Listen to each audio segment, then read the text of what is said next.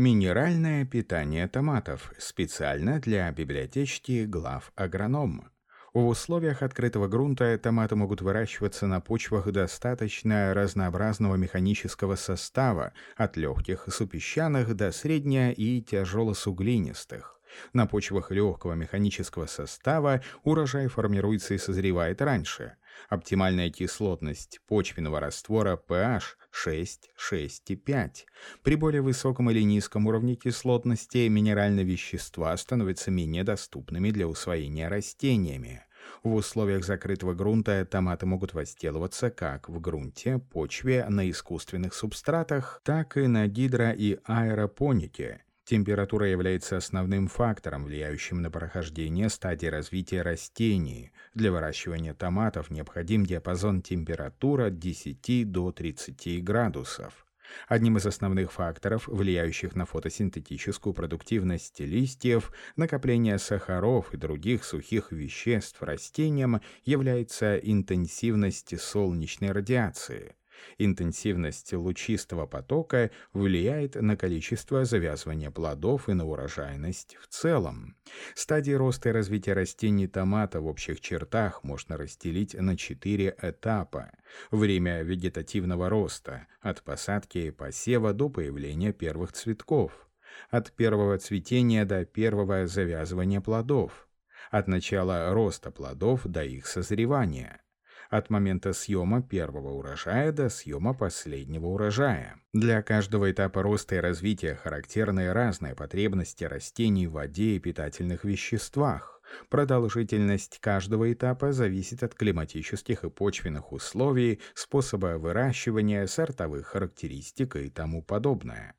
Потребность в воде.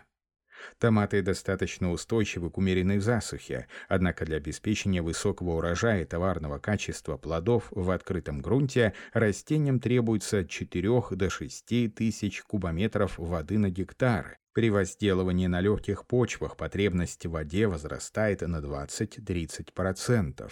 Еще выше потребность в воде в условиях защищенного грунта составляет около 10 тысяч кубометров на гектар. Так как более 70% корневой системы томатов располагается в верхних слоях почвы, предпочтительнее использовать систему капельного полива с устройством фертигации. Основные требования предъявляются к поливной воде – Вода с низким pH кислая, нежелательна, так как может привести к растворению токсичных элементов в почве. Прежде всего это касается ионов алюминия. Умеренный водный стресс во время развития и созревания плодов улучшает их товарное качество, твердость, вкус и срок хранения, но может привести к уменьшению размера плодов. В целом нехватка воды замедляет рост и снижает потребление кальция, что в свою очередь вызывает гниение кончиков плодов. Чрезмерный полив может привести к уплотнению почвы, а также кислородному голоданию корневой системы и задержке развития растений. Поздний полив перед уборкой урожая способен ухудшить товарное качество плодов и даже вызвать гниение плодов. Потребность в воде различается на разных стадиях роста и развития. Она возрастает от момента прорастания семян до начала завязывания плодов и достигает пика во время развития плодов, затем уменьшается в период созревания. В среднем от посадки до первого цветения проходит 30 дней, Первое цветение длится до 15 дней, завязывание плодов – 10 дней. Плод растет и развивается до стадии зеленой спелости 20 дней. В целом, в зависимости от сорта, климата и условий произрастания, плоды созревают за 45-70 дней от момента завязывания до их полного созревания. Потребность в питательных веществах. На начальных этапах растения томата медленно поглощают азот и калий, быстро наращивая потребность в них на стадии цветения. Усвоение калия достигает пика во время развития плодов. Азот больше нужен после образования первых плодов. Оптимальное обеспечение растений фосфором, кальцием и магнием необходимо на протяжении всего жизненного цикла растения томата. Эти элементы поглощаются с относительно постоянной скоростью. Наиболее активные питательные вещества усваиваются растениями томата в первые 8-14 недель роста.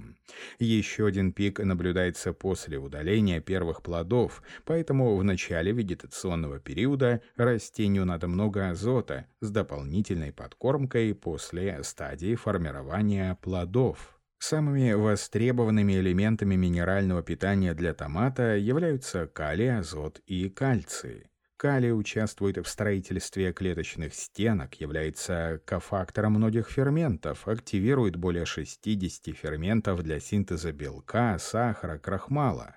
Кроме того, калий стабилизирует pH клетки на уровне 7,8, проходит через мембраны, уравновешивает протоны во время процесса фотосинтеза и снижает восприимчивость растений к болезням. Для оптимального уровня во всех основных органах растения калий должен поступать в достаточных количествах, в основном из-за ключевой роли катионов, уравновешивающих отрицательные заряды органических и минеральных анионов. Калий регулирует обменные процессы в клетках, способствует поддержанию осмотического давления, ответственен за тургор ткани, особенно замыкающих клеток устьиц. В тканях флоэмы он регулирует отток метаболитов. При оптимальном обеспечении калием увеличивается засухоустойчивость и зимостойкость растений, растет содержание сухого вещества, в том числе и сахаров, что улучшает лёжкость плодов. Калий повышает устойчивость к бактериальным и грибным патогенам, вирусам и нематодам. При правильном питании калием уменьшается риск гнили соцветий и нарушения окраски плодов, улучшаются их вкусовые качества. Повышение нормы внесения калия увеличивает содержание в плодах томата ликопина, защищающего растения от солнечной радиации и окислительного стресса. В клетках ликопин выступает в роли предшественника всех каротиноидов, включая бета-каротин. Ликопин томатов важен в питании человека, так как он обладает онкопротекторными свойствами. Начало дефицита калия обычно характеризуется краевым хлорозом, переходящим в сухой кожисто-коричневый ожог на полностью сформированных листьях. По мере усугубления дефицита калия следует усиление межжилкового отмирания ткани, некроза, прогрессирующего от края листа к средней жилке. В дальнейшем большая часть межжилковой области становится некротической. Жилки остаются зелеными, а листья скручиваются. При дефиците калия хлороз необратим, поскольку калий очень подвижен в растении. На молодых листьях симптомы нехватки элемента проявляются только в случае крайней недостаточности. У плодов томата типичный дефицит калия характеризуется нарушениями развития окраски, пятнистым созреванием и формированием плодов квадратной формы. Избыток калия вызывает угнетение роста растений, у молодых растений листья имеют светло-зеленую окраску, формируется удлиненное междоуслие. На поздних стадиях рост замедляется, на листьях появляются некротические пятна, затем они вянут и опадают. Азот прежде всего вовлечен в синтез белков, ответственен за рост и развитие. Основным источником азота для растений является соли азотной кислоты, нитраты и соли аммония. В естественных условиях питание растений азотом происходит путем потребления аниона NO3 и катиона NH4, находящихся в почвенном растворе. Поступившая в растение минеральная форма азота проходит сложный цикл превращения, включая включаясь в состав органических азотистых соединений аминокислот, амидов и белков. Синтез органических азотистых соединений происходит через аммиак. Нитратный азот не может непосредственно использоваться растениями для синтеза аминокислот. Вначале нитраты подвергаются ступенчатому ферментативному восстановлению до аммиака через нитрит, гипонитрит и гидроксиламин. Восстановление нитратов происходит с участием ферментов, содержащих молибден, медь, железо и марганец, по мере использования образующегося аммиака. Нитраты безвредны для растений, могут накапливаться в их тканях в значительном количестве. Форма поступления азота имеет большое значение для урожая томатов. Оптимальное соотношение аммония и нитратов зависит от стадии роста и pH среды выращивания. Не менее 50% общего азота следует вносить в виде нитрата NO3. Нитраты способствуют усвоению калия. Растения, выращенные на среде с добавлением аммония, имеют меньшую массу и больше признаков стресса, чем растения, выращенные на среде только с анионами нитрата НО3. При увеличении нитрата аммония повышается электроемкость раствора и, как следствие, уменьшается урожайность. Однако при удвоении нормы нитрата калия электроемкость раствора увеличивается без отрицательного воздействия на урожайность, которая также возрастает, демонстрируя преимущество нитратного азота перед аммиачным. Присутствие нитратов позволяет растениям минимизировать поглощение хлоридов из почвенного раствора или поливной воды. Дефицит азота на томате проявляется симптомами хлороза зрелых листьев. На жилках и черешках можно увидеть легкий красноватый оттенок.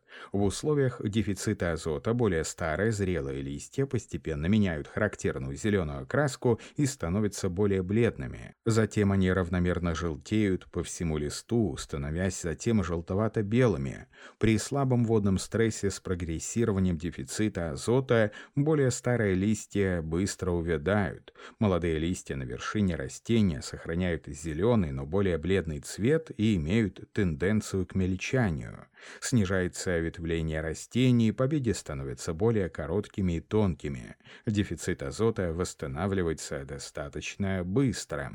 Избыток азота вызывает хлороз. Он развивается на краях листьев и распространяется между жилками, затем развивается некроз и сворачивание кончиков листьев, которые затем опадают. Симптомы весьма схожи с симптомами калийного голодания. Фосфор входит в состав ряда органических соединений, нуклеиновых кислот, нуклеопротеидов, витаминов, фосфолипидов и многих других соединений, играющих центральную роль в обмене веществ. Фосфолипиды являются компонентами биологических мембран, присутствие фосфатов в структуре обеспечивает их гидрофильность.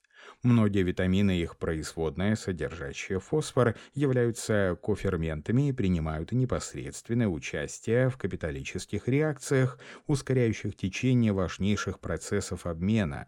Фосфор также содержится в составе фитина, вещества, являющегося основной запасной формой фосфора растений. Типичным симптомом дефицита фосфора у томатов является багровая краска стебля, черешка и нижней стороны старых листьев. В условиях сильного дефицита листья могут приобрести сине-серый блеск. При очень сильном дефиците жилки более старых листьев окрашиваются в бурый цвет. Тем не менее, достаточно часто дефицит фосфора у томатов бывает сложно идентифицировать. Основным визуальным признаком является карликовость или низкорослость растений, которые можно принять за более молодые растения. При избытке фосфора наблюдается общее пожелтение старых листьев, края и концы листовых пластинок окрашиваются в более яркий желтый или коричневый цвет, затем они некротизируются и опадают. Текст начитал диктор Михаил Воробьев специально для библиотечки глав агронома.